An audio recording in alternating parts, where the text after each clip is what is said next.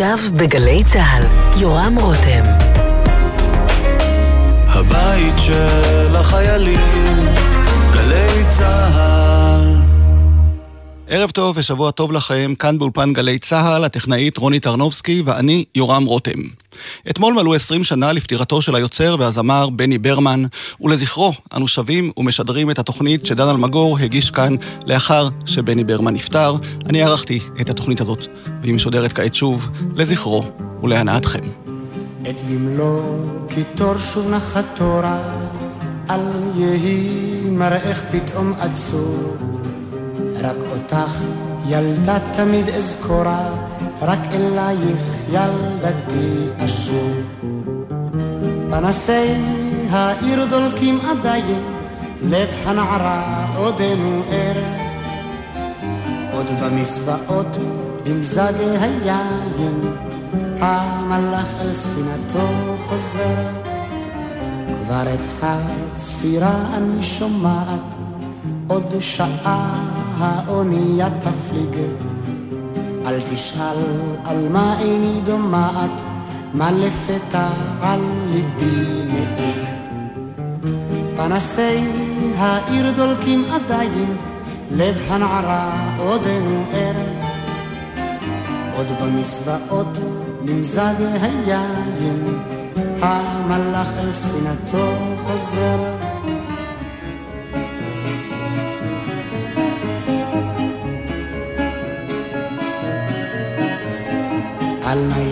ילדתי בטון דרמטי, עלמה בחינם ליבך יתאר. בחיי האהבה נשבעתי, באביב אנחנו שוב יחדיו. פנסי העיר דולקים עדיין, לב הנערה עודנו ער. עוד במסבעות נמזג היין, המלאך אל ספינתו חוזר. כה רבות שבועות אשר נדרת, איך תזכור לילינו החטוף. רב תודות לך שכאן עברת, רב תודות פי אלף אם תשוב. פנסי העיר דולקים עדיין, לב הנערה עודנו ער. עוד במסבעות נמזג היין, המלאך אל ספינתו חוזר.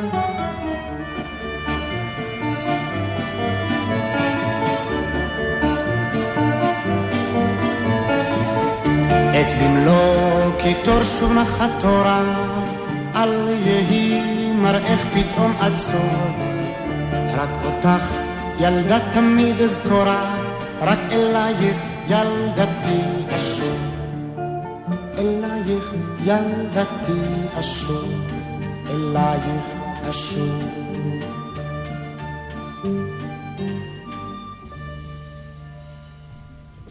יש לנו בזמר העברי מאות זמרים וזמרות, אלפי שירים. לפעמים קשה קצת להבחין מי בדיוק הזמר שאנחנו שומעים ברדיו, בעיקר אם עברו שנים מאז שראינו אותו או שמענו אותו לאחרונה. אבל לגבי הזמר ששר את השיר הזה, איש לא יטעה. גם צעירים שלא ראו אותו מעולם על הבמה, כל אחד בארץ יזהה מדי את קולו המיוחד במינו הצרוד הזה של בני ברמן, שהלך לעולמו. רבים יישבו אותו לאחרונה לזמרים כמו ברל אייבס האמריקאי שהיה שר שירי ימאים ומלאכים, או לשירי זמרי הקאנטרי האמריקאים, משום שבני בצורתו, בזקנקן שלו, בקסקט על ראשו, בכל האגדות על ההפלגות, מזוהה כאילו יותר עם האמריקאי, מה גם שהוא באמת בילה 18 שנים.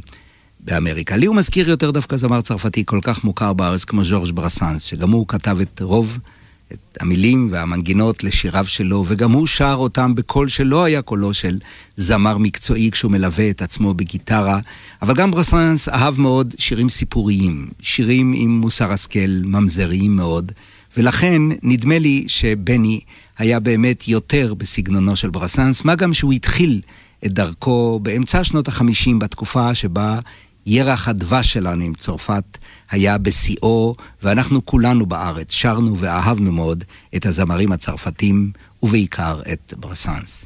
עכשיו, כשבני איננו, אני נזכר בשיר אחד שכתבנו יחד אז, באמצע שנות החמישים, כשנפתח בתל אביב במרתף קטן, ברחוב אה, מנדלה, פינת רחוב בן יהודה, מרתף, אה, ממש מרתף, מועדון התיאטרון, שפתחו אותו שני מנהלי הקאמרי דאז, יוסף מילו הבמאי ויצחק קדיזון, ושם בני הגיע מיד כשעזב את הצבא, נספר אחר כך גם על פגישתנו קודם בלהקת צפון, אבל שם הוא הגיע, ושם כתבנו יחד כמה מן השירים שלנו, לא עבורו, הוא לא העז עדיין לשיר אותם על במה, כתבנו את זה עבור אומנים אחרים. וביניהם צמד צעיר שרק הגיע אז למועדון, איש לא ידע ולא הכיר אותם. היא הייתה מצפת, אתי רייכשטט, והוא אבי, היום היא מוכרת כאסתר עופרים על שם הצמד ההוא, והאגדה, כשכתבנו יחד, הייתה אגדה עממית בכל הלשונות, בכל הפולקלורים, אבל היא היום, אחרי מותו של בני, יש לה אולי משמעות מיוחדת. חיי אדם.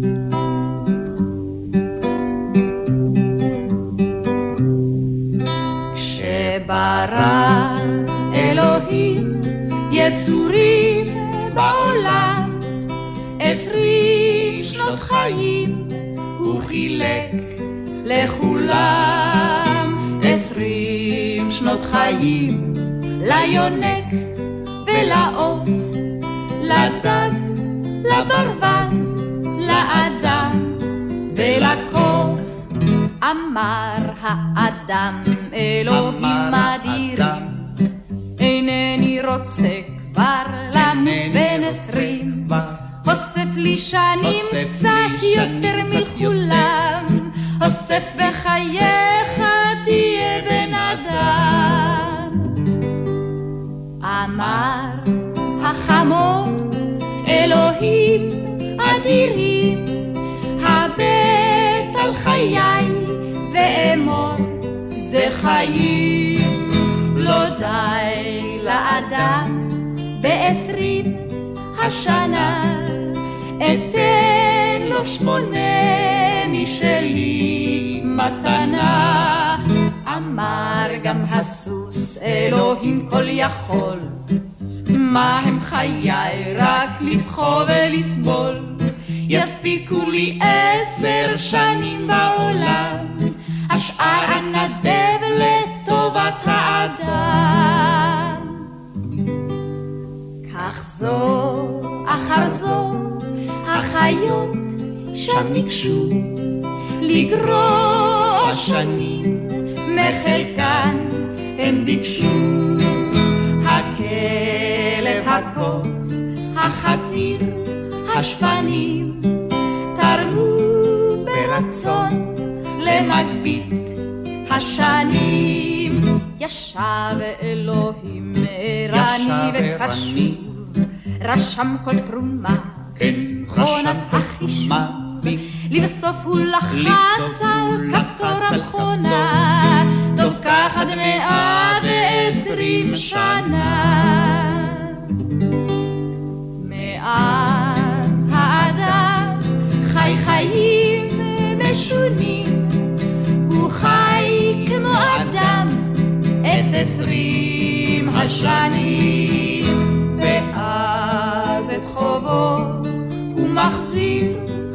היסוס עובד כחמור ומזיע כמו סוס.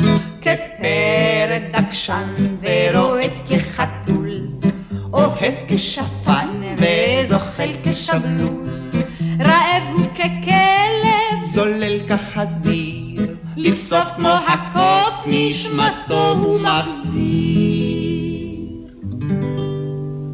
כך ברא אלוהים יצורים בעולם.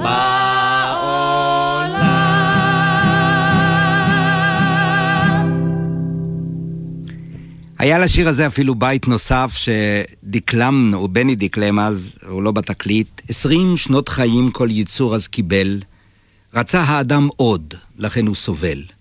מוסר ההשכל הוא פשוט עד מאוד, לא תמיד משתלם לקבל מתנות.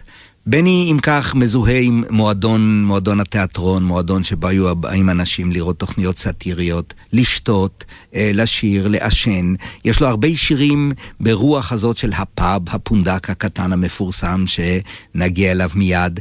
אה, הוא באמת היה תמיד הצטייר כטיפוס בוהמי מאוד, פורק עול, אחד שנסע והפליג בכל מיני יכטות בעולם, שהיה נשוי פעמיים, אה, ואחת הנשים הייתה אפילו מאלפת אריות ונמרים, והיו להם בבית באמת, ובמו עיניי ראיתי, היו להם אריות קטנים, גורי אריות, ואשתו אפילו פעם ננשכה לי על ידי אריה יותר גדול. אותה פריקת עול שלו, אותה זהות עם אה, פאבים ושתייה, אה, נראית קצת מפתיעה כשיודעים מאיפה הוא יצא. הוא נולד בנתניה, אבל היה בן למשפחה דתית. עד גיל 16 חבש כיפה. וזה דבר שאולי אצלנו לא כל כך היום יודעים. היום כבר רואים, יש בתי ספר לאומנות גם לחובשי הכיפות ולבנות הדתיות, יש בגלי צה"ל קריינים חובשי כיפה, ויש כמובן הרבה יותר פתיחות אל האומנות והתקשורת. אבל אז לא כל כך אפשרי היה הדבר, והנה בני גם הוא, עד גיל 16, היה תלמיד בבית ספר תחכימוני, הוריו היו דתיים. הילד רצה מגיל צעיר מאוד לנגן במפוחית. אה, חלם על אקורדיון, אבל כסף לאקורדיון לא היה, אז נתנו לו מפוחית. והייתה לו תשוקה מאוד מוזרה אולי, אה, אז לילד דתי, להיות מלאך, לשוט. עדיין קצת מסיבות אה, זער בורגניות, הוא רצה למצוא סירה ולשוט לקפריסין, לקנות לאימא שלו מגהץ עדים, לא פחות ולא יותר. שום פיראט, אני חושב, מהשירים שלו, קברניט עם רגל מעץ, לא חלם לנסוע לקנות לאימא מגהץ עדים, אבל בימים ההם מגהץ עדים היה חלום של כל משפחה ישראלית, ואפשר היה להשיג אותו רק בקפריסין, ולכן הסירה הראשונה שנספר מאוחר יותר איך בנה אותה בני, הייתה מיועדת להפליג עד קפריסין, לקנות מגהץ עדים ולחזור לארץ. והנה השיר בפונדק קטן, שהוא כל כך מוכר, כל כך מזוהה עם בני, והוא נשאל בשעתו כאן בגלי צה"ל על ידי מולי שפירא בתוכנית בילוי נעים. מולי גם היה יוצא להקת פיקוד הצפון שבה שירת בני. הוא נשאל איך עם קול כזה הוא שר? איך הוקלט השיר פונדק קטן? הנה מה שאמר אז בני. חברת התקליטים שהקליטה אותי אז לא רצתה את השיר הזה. הם ממש אמרו, מה אתה תכניס קולות של אופנוע, או קולות, אתה רוצה קולות? מה פתאום? אמרתי לה, אבל זה חלק מהצבע של השיר, אני רוצה את זה כל כך. לא, בשום אופן לא. אז נסעתי להופעה ב... לבאר שבע, והופעתי עם אריק מחכה חיות. אז הבאתי אותו פה לאולפן, ואז היה פה יואב רחמני ושרי רז, הייתה קרן, הייתם... שרי בטלוויזיה, שרי. כן, כן, הם היו ידידים טובים מאוד שלי בזמנו, ובאולפן הזה, באולפן הזה, אבל נדמה לי שאם אני זוכר טוב, הוא היה הפוך. החדר בקרה היה איפה שאנחנו יושבים, והאולפן היה בצד השני. אז הכל היה הפוך. אבל, כן. כן, אבל ככה זה היה. והבאנו כוס מים, והתחלנו את השיר, שפכנו מים שישמעו גלים וים כזה. מה אתה אומר? לעשות את הרוח, ואני התחלתי לשיר. ככה עשינו, ואת האופנוע, הוא, הוא עשה את הקול של האופנוע, ואת הקול של הציפורים, וכל הדברים האלה. ו- ו- והיה כאן סרט, והם ניגנו את השיר מסרט כל הזמן, וזה עשה להיט בעצם מתוך סרט, ואחר כך אה, החברה הזו הכניסה את זה באמת לתקליט, ואם תראה את התקליט הזה, השיר הוא אחרון ברשימה, הם לא האמינו שהשיר הזה יהיה להיט בכלל. בפונדק קטן בנמל קטן שם היין אדום ונוצץ בפונדק קטן הן ישבו שלושתן עם קברניט ולו רגל מעץ ואמר הקברניט אין דבר אין דבר עוד מחר תישאני ספינה אל הים אל הים הכחול עוד מחר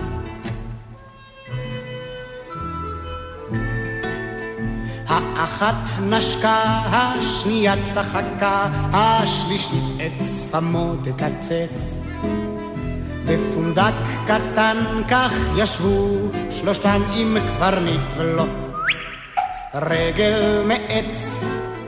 ואמר הקברניט אין דבר אין דבר עוד מחר תישאני ספינה אל הים אל הים הכחול עוד מחר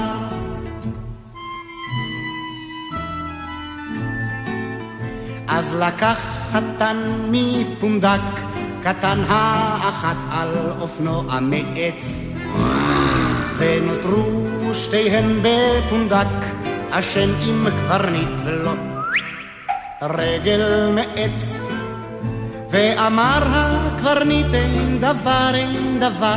עוד מחר תישאני ספינה אל הים אל הים הכחול עוד מחר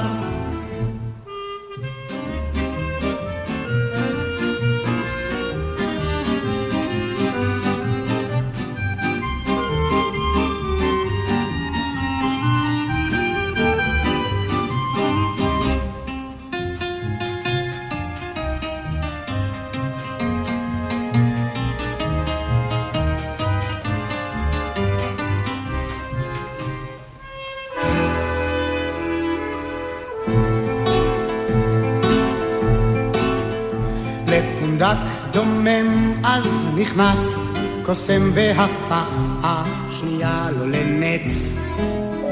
ונותרה בצד השלישית לבד עם קברניט ולו רגל מעץ. ואמר הקברניט אין דבר אין דבר עוד מחר תישאני ספינה אל הים אל הים הכחול עוד מחר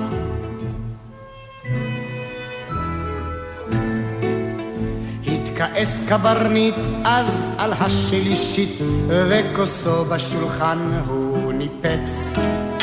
בפונדק קטן אז בראש מורכן הוא ישב רק עם רגל העץ.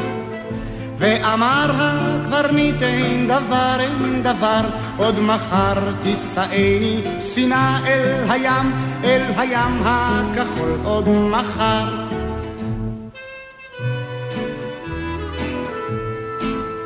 אל הים הכחול עוד מחר.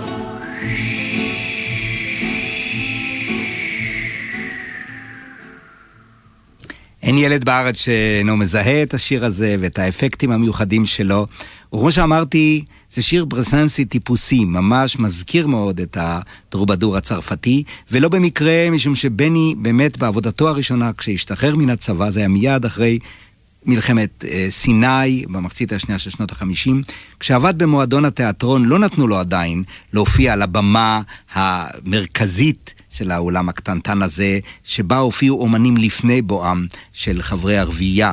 חברי הרביעייה, רביעיית המועדון המפורסמת, היו כולם שחקנים בקאמרי, והם היו צריכים לשחק בכתוב בעיניכם, באולם נחמני, במקומות אחרים, ורק השתחררו מן ההצגה מדי ערב לקראת 11. היה צריך להחזיק את הקהל שבא כבר בעשר, למועדון לילה ישראלי, אה, עד שיגיע הקהל. ואילו מספר מדרגות יותר נמוך, היה מרתפון קטן ובו פסנתרון קטן, שעליו ניגן יוחנן זרעי, ואשתו ריקה אז אה, הייתה שרה על ידו, ושם גם בני, יחד איתם היה, עם הגיטרה, שר את השירים שלו. יוחנן זרעי היה משוגע, לשנה, הוא היה הונגרי בעצם, הגיע אלינו אחרי שה... הרוסים נכנסו לבודפשט, אבל הוא הגיע אלינו והוא היה המיסיונר הגדול של השנסון הצרפתי, וכולנו אז, אה, נעמי שמר ודידי מנוסי וחיים חפר ואנוכי ורבים אחרים, שמענו אצלו ולמדנו ממנו את האהבה הגדולה הזאת לשנסון הצרפתי וגם לברסנס וברל ואזנבור וכמובן מונטן וכל האחרים. ובני אז ספג ערב ערב ליד הפסנתר של זרעי את האהבה הזאת לברסנס, לקולו הצרוד שהוא מאוד מאוד היה קרוב אליו, ולסיפור, לסיפור, להומור. בתים קצרים, ארבע שורות, פזמון קצר, סיפור לפעמים עממי, לפעמים ממזרויות, אבל תמיד ברוח זאת. וגם השיר הבא שלו, שבעצם שוב מדבר על האהבה לים, הרבה מאוד משירה, ולכן גם ראו בו מין קברניט כזה אה, שנוסע, והיה זמן רב שהוא שייט לו בסירות וביאכטות השונות. השירים האלה הם אופייניים לו, ואחד מהם מאז נקרא נוף בים.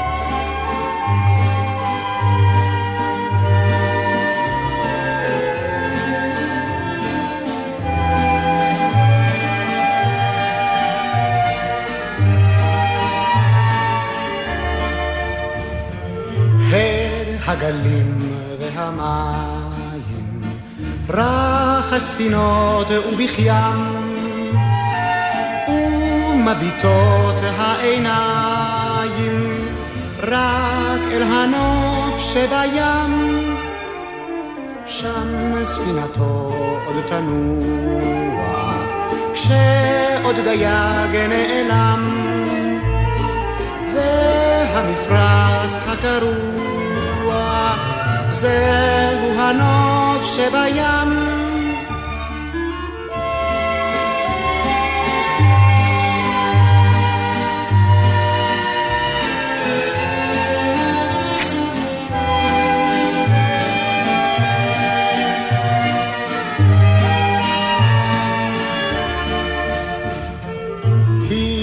תזיל דמעותיה, אך לבבה לא נוחם, ותספר לבנותיה רק על הנוף שבים, ודייגים שבדרך, עת ירגמו מיינם. כוס עוד ירימו הנה ערב, זכר לנוף שבים.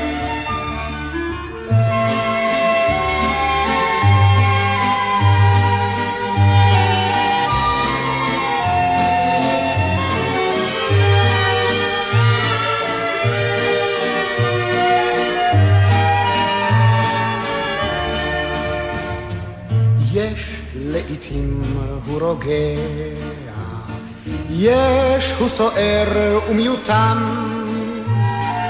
אין עוד דייג שיודע טבע הנוף שבים. ילד חובש כיפה מנתניה, שחולם לנגן על מפוחית פה, הוא רוצה אקורדיון אבל אין כסף, וחולם על הים. וחולם להפליג, והנה כך, במילותיו של בני עצמו, הוא מספר על ההרפתקה הימית הראשונה שלו, בשעתו בריאיון לאחד העיתונים. יום אחד מצאתי על חוף הים סירה נטושה, סדוקה שפלט הים. הבאתי טיח מבניין סמוך וסתמתי את החורים, אחר כך הרכבתי מפרש מסדין שגנבתי מחבלי הכביסה של השכנה, והחלטתי לצאת בחשאי לקפריסין כדי להפתיע את אמא. הצטיידתי בתנ"ך שעל כריכתו הייתה מפת העולם. זאת המפה שאיתה הוא הפליג לקפריסין הילד, ולקחתי סנדוויצ'ים ועליתי על הסירה. לא הייתה רוח, לא היו גלים, הסירה התקדמה לאט, אבל לאט לאט הטיח שבו אני סתמתי את הסדקים התחיל להתפורר.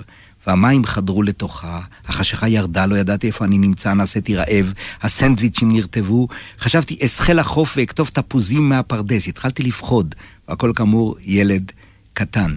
אחרי מאמץ גדול הגעתי לחוף, נכנסתי לפרדס, ישנתי ליד העץ כל הלילה, הוא לא חזר הביתה. לפנות בוקר התחלתי לצעוד הביתה, פחדתי נורא מהמכות שאקבל מאבא. מה עשיתי? בדרך היה מפעל לפח. מצאתי שם בחצר חתיכת פח והכנסתי אותה מתחת לישבן כמגן, כדי שאם אבא יכה אותי על הישבן, הפח יגן עליי ולא ארגיש את המכות. כשהגעתי הביתה, ההורים היו מודאגים נורא, אבל כשאבא שמע שכל כך אני רוצה לשוט, הוא הבטיח לי שכשאסיים את בית הספר היסודי תחכמוני, הוא ישלח אותי לבית ספר ימי. ואכן, בני הלך ולמד במכמורת, לא רחוקה מנתניה, ושם הוא למד ימאות, ואומר שאולי הוא היה ספן, אלמלא מקרה אחד שעליו נספר אחרי השיר הבא. השיר הבא, גם הוא, כתבנו אז למועדון התיאטרון. את השיר הזה כבר בני שר, לא העופרים. הוא שר אותו שם במרתף הקטנטן למטה. הרבה אנשים אז ודאי לא שמעו אותו, כי המרתף היה מאוד קטן, וברדיו הוא כמעט שלא נוגן, כי הוא היה שיר אסור לשידור. הוא נחשב אז לשיר גס, שיר, אוי ואבוי, פורנוגרפי. אה, ובעצם הרעיון היה מזה שראינו פעם איזה קריקטורה של מלאך, מלאך כזה עם כתובת קעקע, רואה לפניו נימפה קטנה בתוך קופסת סרדינים, סירונית. אה, חצי אישה, חצי דג, בתוך סרדין הוא פתאום אה, הצליח לדוג ומצא, והוא מתלבט, רואים, אם, אם קודם לאכול אותה או קודם קצת להתעלס איתה. ואז כתבנו את השיר הבא, שכאמור בסטנדרטים המוסריים של שנות החמישים, השישים, השבעים, ובעצם עד היום, נחשב אסור לשידור, הנה כמעט ביצוע בכורה עולמי אחרי כל כך הרבה שנים של שיר המלאכים. מה זה קרב שם על המים? שני מלאכים, מלאכים הם שניים. ספינתם ירדה לתהום, רק שניהם ניצלו פתאום.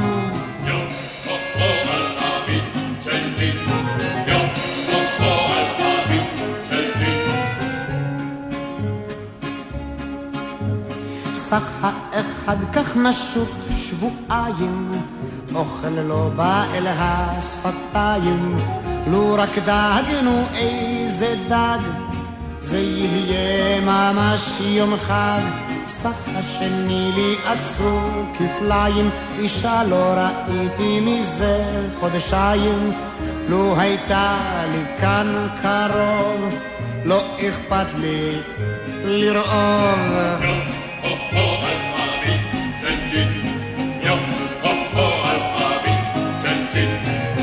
פתע שניהם פערו עיניים, היי הסתכל, אישה במים, זה לזה קרה נרגש.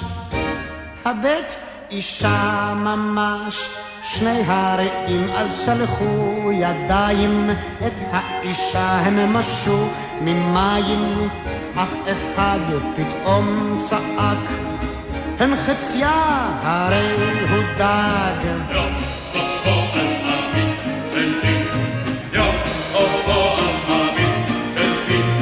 סך האחד זה מן השמיים, בוא ידידי וננעץ שיניים, בוא נאכל נא את זנבה, ואחר כך אהבה.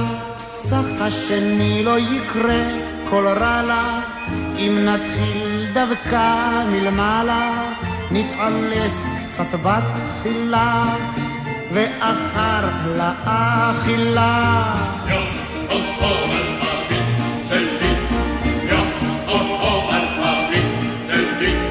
ריב פרץ אז בין השניים, זה את זה הם זרקו למים, והגברת הנבה שתה הלאה בחדווה. לו גם אתה, אדוני, שחית באיזה חלק בוחר היית להתחיל בו כראשון בתחתון או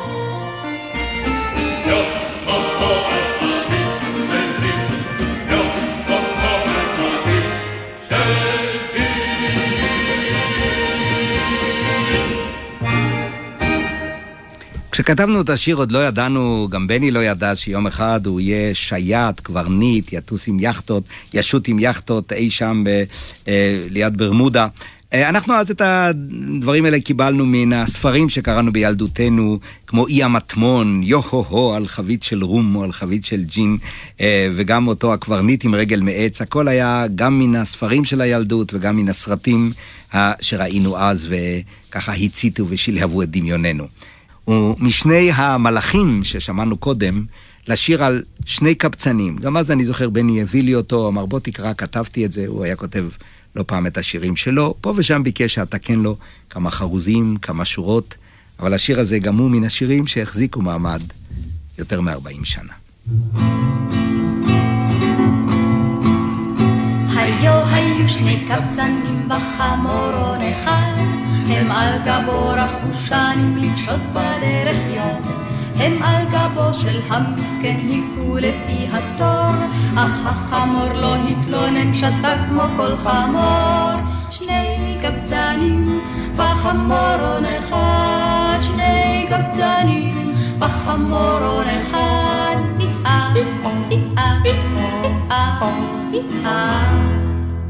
ויום אחד כשהחמור צנח ומת לבסוף, פשטו ממנו את האור, עשו ממנו טוב. שוב סובבו מכפר לכפר ושוב לפי התור, היכו הם על התוף, כלומר על אור אותו חמור. שני קבצנים בחמורון אחד, שני קבצנים בחמורון אחד, אי-אה, אי-אה, אי-אה. אך גם התוף נשחק לבסוף נקרא לחתיכות, ומשיירי אותו הדוב הכילו סוליות. והסנדלר אז לא חיכה נטל פטיש שחור, ושוב דפק ושוב היכה לו אותו חמור. שני קבצנים וחמורון אחד, שני קבצנים וחמורון אחד, היאה. מוסר השכל האל פוסק לכל אדם עתיד, ואם נגזר שתדפק דפוק אתה תמיד. לשווא תברח ותשתדל את נפשך לשמור, מוטב לזכור מוסר השכל. חמור נשאר חמור, שני קבצנים וחמורון אחד, שני קבצנים וחמורון אחד, היאה,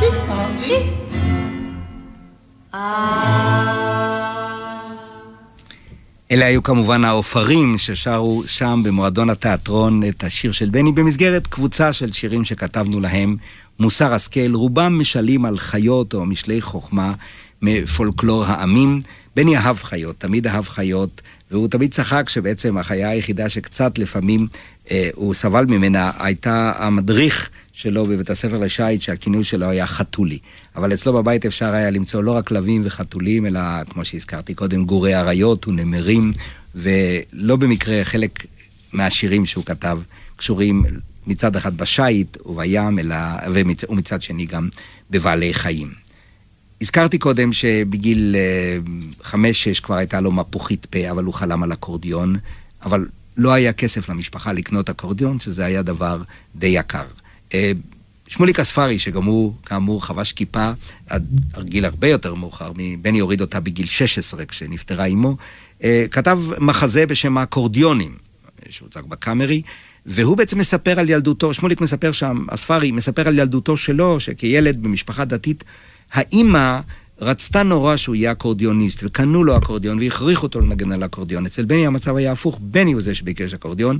ומה שמאוד מרגש בסיפור הזה, שבסופו של דבר המשפחה ראתה שהוא כל כך רוצה. היה להם לול תרנגולות לא גדול, והמשפחה מכרה את הלול כדי לקנות אקורדיון לבני בן ה-16, שיוכל לנגן בו. האקורדיון הזה די שינה את חייו, הוא תמיד היה צוחק, כי אז כשהתקרב גיל הצבא, הוא רצה ללכת ללהקה צבאית, אבל כשחקן, לא כנגן, כשחקן, והלהקה שכמובן אז הייתה בשיא הפופולריות, הייתה להקת הנחל, זה היה מיד הדור אחרי טופול ו- ואורי זוהר ונחמה וכדומה, והגיע התור של יהורם גאון ואריק איינשטיין וגברי מהגששים, והוא ניגש לבחינות ביפו כשחקן.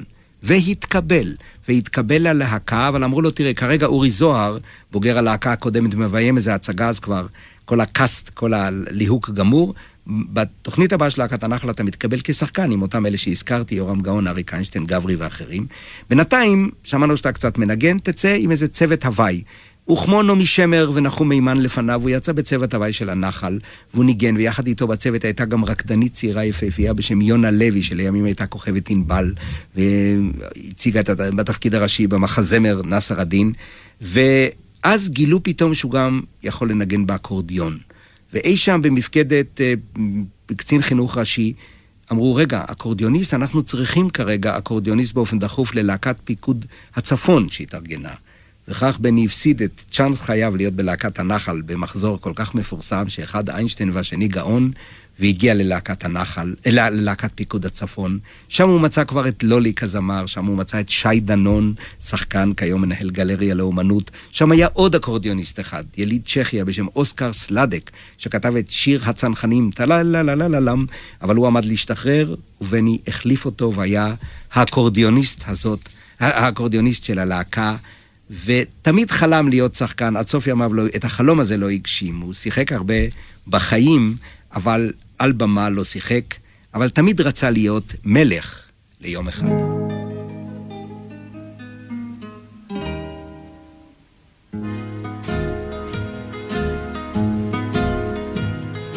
שם בקצה הכרת איש קבצן ניצב, את ידו פושט אל כל עובר ושב, את יורד הערב, פנסים חיוורים, איש השליך מטבע, זה לכבוד פורים, כי האנשים תמיד אומרים, לא כל יום פורים.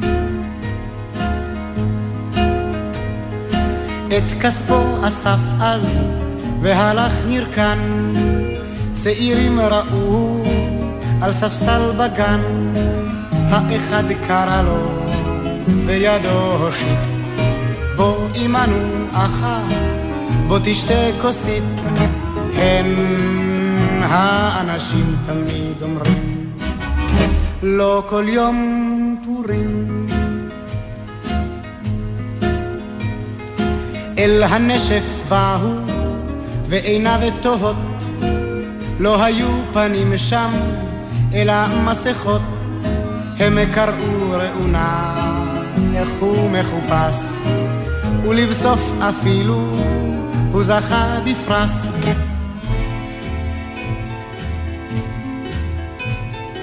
עם מלכת הנשף הוא רקד בגן, היא אמרה לו בואה, בוא נלך מכאן. בידה אחז הוא ועיניו הרים, מהיום לחש לה לא ימות פורים, אך האנשים תמיד אומרים, לא כל יום פורים.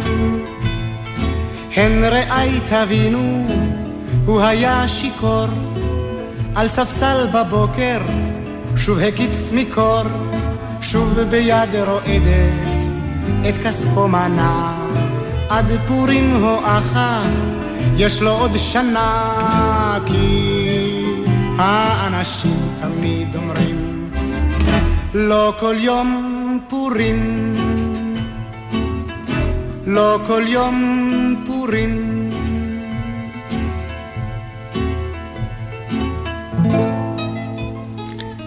יש משהו מאוד נאיבי ברוב השירים של בני, סיפורים, אגדות, קצת סנטימנטלי, אבל בהחלט לרוב בקריצה.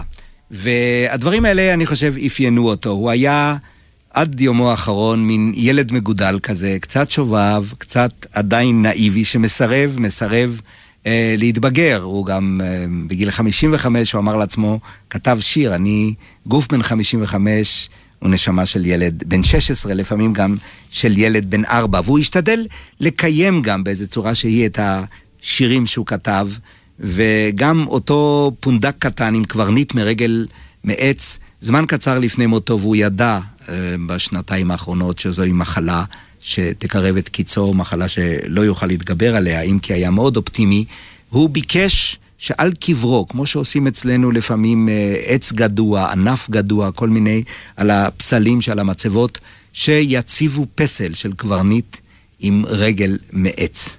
אה, בבית הקברות בנתניה לא כל כך התפעלו מן הרעיון הזה, שם בקושי כבר מסכימים היום גם לענפים הגדועים וכמובן לתמונות, ולכן אמרו לו, אה, אמרו לבני המשפחה, לחברים שבאו אחרי זה, שהם לא יכולים לכבד את בקשתו. אולי בבית הקברות הישן בנתניה, ששם כבר לא כל כך באים הרבה אנשים, אבל בבית הקברות החדש הם סירבו בכל תוקף, ולכן לא נוכל למצוא בנתניה מצבה שבארצות אחרות אולי הייתה מביאה תיירים ואנשים היו באים לראות ולעמוד רגע לידה ולהצטלם. אה, מצבה ובראשה קברניט עם רגל מעץ. בני ברמן היה זמר ישראלי בכל נשמתו, היגויו, המנגינות שלו, צורת הדיבור שלו, המחשבה, ההתבטאויות, אבל 18 שנים תמימות הוא לא חי בארץ. הוא יצא בעצם ככה, הוא לא ידע שהוא יוצא לתקופה ארוכה, הוא יצא קצת כמו כל הישראלים של אז, אה, קצת לראות, קצת לטעום את העולם הגדול, אולי לשוט שם למקומות יותר רחוקים מרודוס או קפריסין, אבל 18 שנים לא היה כאן, והיה בטוח שהוא נשכח. אבל כשחזר לכאן, נדהם לראות שזוכרים את שיריו, שכולם פחות או יותר יודעים לפחות את חמשת השירים הראשונים ששרים אותם, ואז כאן בגלי צה"ל הוא נשאל שוב בתוכנית אה, בילוי נעים עם מולי שפירא, איך זה שהוא עזב את הארץ, איך הוא חש אחרי 18 שנים כשחזר, וזה מה שהוא אמר. בני ברמן, אה, היית, כפי שסיפרנו, אה, כוכב כאן, למה בעצם נעלמת? אני לא נעלמתי, תראה, אני יצאתי, כל אחד אומר נעלמתי, אני בכלל לא נעלמתי. יצאתי לארה"ב והקלטתי שיר שנקרא שיר לשלום. זה לימד את המילה שלום בכמה שפות, זה היה בשנת 70 בסך הכל יצאתי. עשיתי את זה מילדי האומות המאוחדות, או ילדי העולם, אם אתה רוצה לקרוא לזה ככה, וזה עשה להיט בניו יורק, וזה פתח לי המון דלתות. אה, שבאמת לא היו פתוחות אה, בפני, אני לא חושב, הרבה זמרים ישראלים שהסתובבו בניו יורק. התחלתי להופיע בכל מיני מקומות. הייתה לי תוכנית טלוויזיה של ארבע, אה, שמשכנו אותה ארבע שנים במרכז ארצות הברית, והופענו, התחלנו להופיע עם כל מיני שירי קאנטרי ובלוגראס ודברים כאלה. ומה זה הסיפור הזה עם היאכטה? לא רציתי להופיע יותר, רציתי לקחת ככה הפסקה מכל הדבר, כי זה, אתה יודע, הסתובבנו ככה בכל העולם, והייתי עושה מאה אלף מייל בשנה להופעות, אתה יודע, בסינגפור, בנקוק, דרום אפריקה הופעתי, על האוניות, אה, בלוס וגאס, ממש סיבוב, היה לי בסך הכל שבועיים חופש בשנה.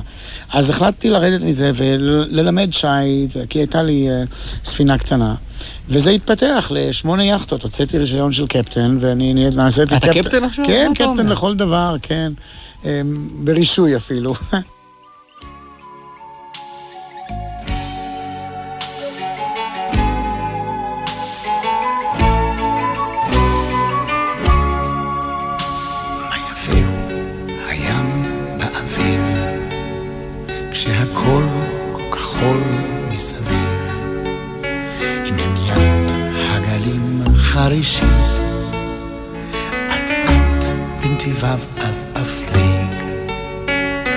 חולם את החיים, חי את החלומות, שט לי בין גלים, בין השערות, נוגן לי מנגינות עם הגיטרה, ואז האונייה הייתי גם שר, לה לה לה לה לה לה לה לה לה לה לה לה לה לה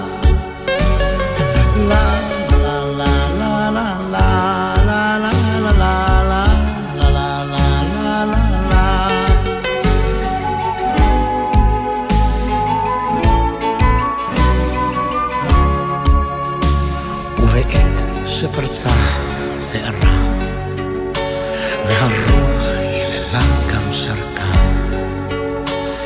צרור חיוכייך כוכבים, כך אנווט בין הגלים.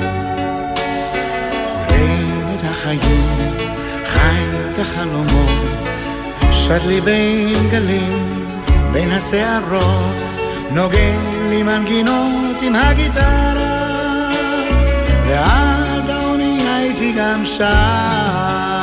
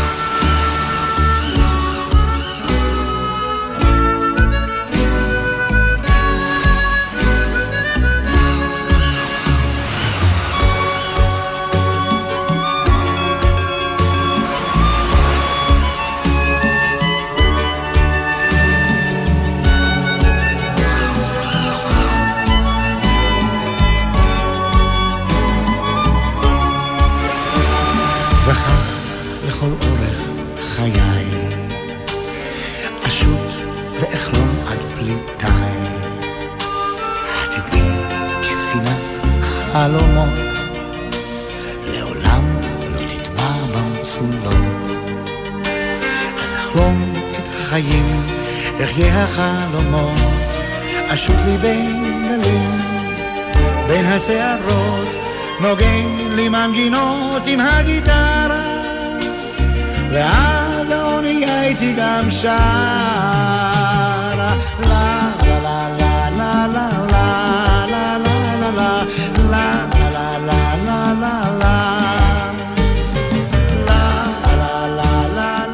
זהו כמובן אה, מהשירים המאוחרים יותר של בני שהוא הקליט אחרי שחזר לכאן בסוף שנות ה-80, אחרי היעדרותו הממושכת אה, והיותו בארצות הברית. אה, רוב השירים שלו, הוא עצמו כתב את המילים, אבל כאמור לפחות עשרה, חמישה עשר שירים.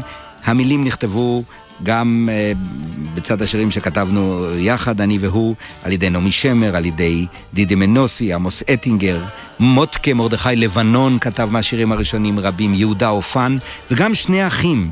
שאולי זה סקופ ואולי לא, אחד חתום על כמה וכמה שירים בשם אחי יעקב, וברור שזה פסאודונים, וזהו אחיו של יעקב. יעקב הוא יעקב שבתאי, הסופר, שגם כתב אז פזמונים שאושרו במועדון התיאטרון, כמו שיר ההד. אחיו הוא אהרון שבתאי, כיום פרופסור לספרות קלאסית ומתרגם מופלא של היצירות היווניות הקדומות. ואז הוא חתם אחי יעקב, אחיו של יעקב שבתאי, ואלה הם באמת השירים הללו. כשבני חזר, הוא נשאל שוב כאן בגלי צה"ל על ידי אבי קורן, מהם תוכניותיו, האם הוא מתכונן להישאר פה הרבה זמן, או שוב לחזור ולהפליג אי שם בימים הרחוקים, וכך הוא אמר.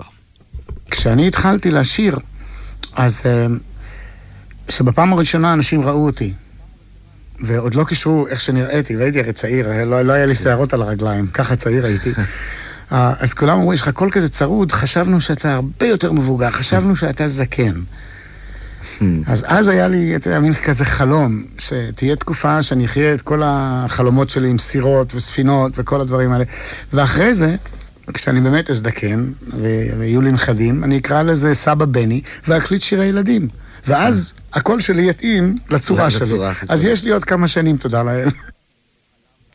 הוא קיווה שיש לו עוד כמה שנים, הוא חלם לעשות תוכניות ילדים. כל פעם שנפגשנו, אמר, אתה מוכרח לבוא אליי, יש לי אולפן בבית, אני אראה לך את השירים שלי, את, את סרטוני הטלוויזיה שאני מכין, יהיה נהדר לנכדות שלך. אבל בשנים האחרונות הוא אה, עבר פתאום עשה הסבה מקצועית. למעשה, מאז מלחמת המפרץ.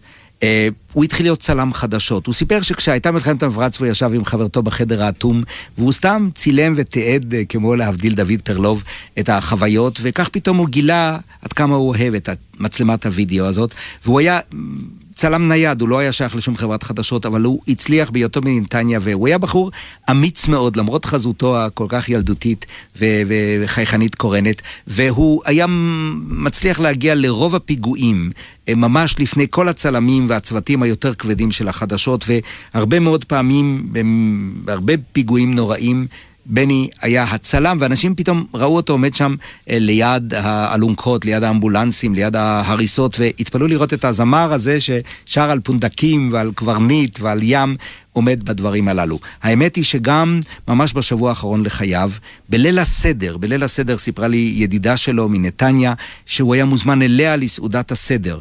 והוא עמד לבוא וצלצל לה, אני תכף מגיע לסעודה, ואז אירע הפיצוץ הנורא במלון פארק בנתניה, ובני תפס את המצלמה וטס לשם, ושעות צילם, לא הגיע לסעודת הסדר, למחרת התנצל, אבל היא כמובן ידעה מראש שאם קורה משהו, ו... הוא לא יגיע לסעודה הזאת. מחלת הסרטן שנתגלתה אצלו שנתיים קודם לכן, אה, כמובן הוא לא הסתיר את הדבר, והוא דיבר עליה בחופשיות אה, באמת מעוררת התפעלות, והוא אמר אני אתגבר, והוא המשיך לעבוד ממש עד ימיו האחרונים, לרוץ, לצלם, להקליט ולחלום, ותמיד הוא גם סיפר על ילדה אחת שבעצם נתנה לו את הכוח במחלה הזאת. הוא אמר, אה, ילדה בשם אסתר זייצ'יק. 1960, כשהוא היה עדיין ממש נער צעיר, ארבע, שני, שלוש, ארבע שנים אחרי שהשתחרר מהצבא, הוא אומר, קיבלתי טלפון מאיזה עוזרת סוציאלית בכפר סבא, והיא אמרה לי שיש ילדה, אלישבע, חולת סרטן, שמאוד אוהבת את שיר הליצן שלי. ושאני אבוא לבקר אותה בבית החולים. הוא אומר, באתי ושרתי לה את השיר, דווקא את שיר הליצן הכל כך אופטימי הזה, והיא כתבה לי אחר כך לא שהיא מאושרת, והיא מבקרה שאני אחזור שוב, והרופא שלה כתב לי ואמר, אין לך מושג מה שהשיר הזה שלך וההקדשה שלך עשו לה. הוא אומר, אני שומר את הגלויה הזאת עד היום, ואני אומר לעצמי שאם ילדה בת עשר, חולת סרטן, נהנתה ככה מהשיר שלי והוא עזר לה יותר מתרופה, שווה להישאר עם זה כמו שזה. הוא לא שיער אז כמובן שבגיל 63 גם הוא יחלה באותה מחלה, אבל כשדיברנו על זה חודשים מספר לפני מותו, הוא אמר, דן, אני, אני אצא מזה. ואם אני לא אצא מזה, אז תזכרו אותי בשירים. ולכן זו קלישאה שמלצית נורא, הליצן העצוב, אבל בכל זאת, כשאנחנו שומעים אותה היום, בצד החיוך, גם הדמעה ככה לאט לאט בזווית העין.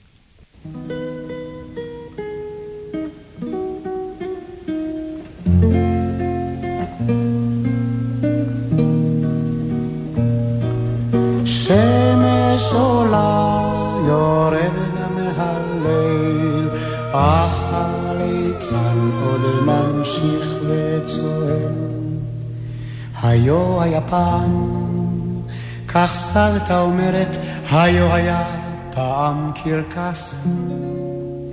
בין חבל לחבל שם דמות מקרקרת, זו דמות הליצן הננס.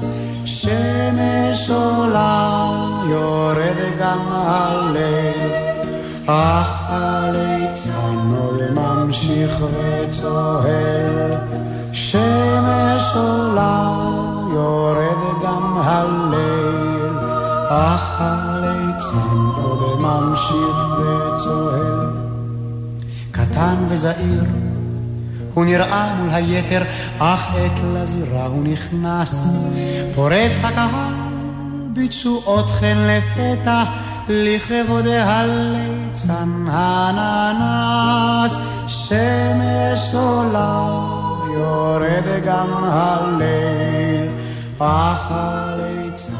עד כאן התוכנית פרידת המלאך שדן אלמגור הגיש כאן בגלי צה"ל לפני 20 שנה, כשבני ברמן הלך לעולמו. אני אורם רותם, ערכתי את התוכנית הזאת, והיה נעים להאזין לשוב ולהיזכר בבני ברמן ובשיריו. יהי זכרו ברוך. עיניו מעולם לא ידעו מה זה בכי, עצור רק אצלו המבט. דמעה מעולם לא ירדה לו על לחי, כי הוא להצחיק רק נועד. שמש עולה, יורד גם הליל, אך הליצן עוד ממשיך וצוהל. שמש עולה, יורד גם הליל, אך הליצן עוד ממשיך וצוהל. וערב אחד אביו מהחבל נפל וגופו התרסק. בכה הקרקס, הטמנו בקבר, אך בנו הליצן עוד צוחק. שמש עולה, יורד גם הליל, אך הליצן עוד ממשיך וצוהל. שמש עולה, יורד גם הליל, אך הליצן עוד ממשיך וצוהל. שמש עולה, יורד גם הליל, אך הליצן עוד ממשיך וצוהל. שמש עולה, יורד גם הליל, אך הליצן עוד ממשיך וצוהל.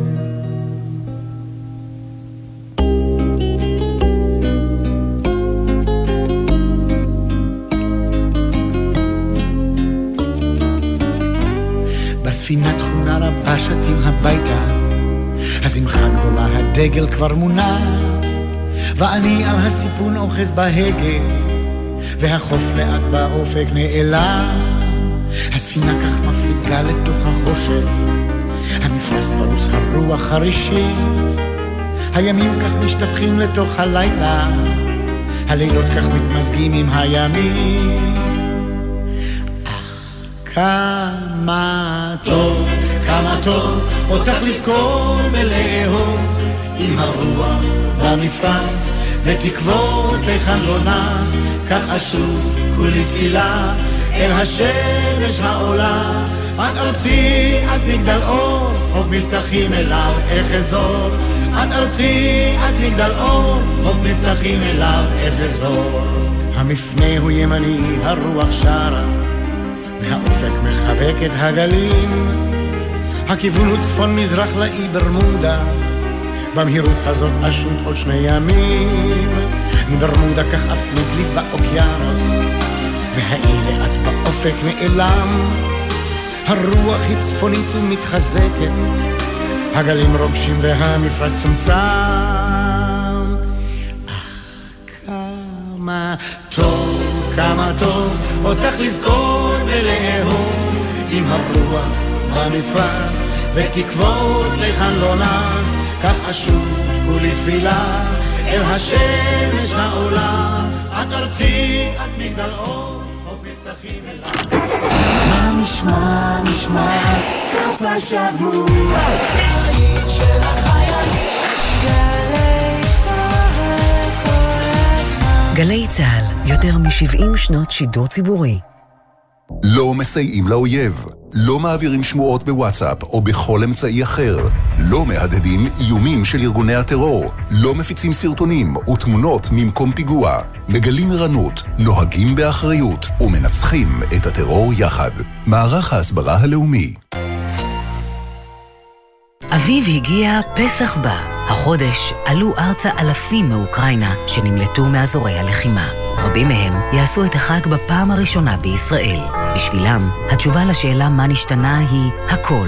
ולערב אחד יש לנו הזדמנות לעשות להם סדר ישראלי. משרד העלייה והקליטה בשיתוף גלי צה"ל והמכון למדיניות העם היהודי מזמינים אתכם להשתתף במיזם עולים לחג ולארח עולים חדשים מאוקראינה לליל הסדר. לפרטים ולהרשמה ייכנסו לאתר משרד העלייה והקליטה או לאתר גלי צה"ל. מיד אחרי החדשות, חגי חריף ושירה אינברד פומפן.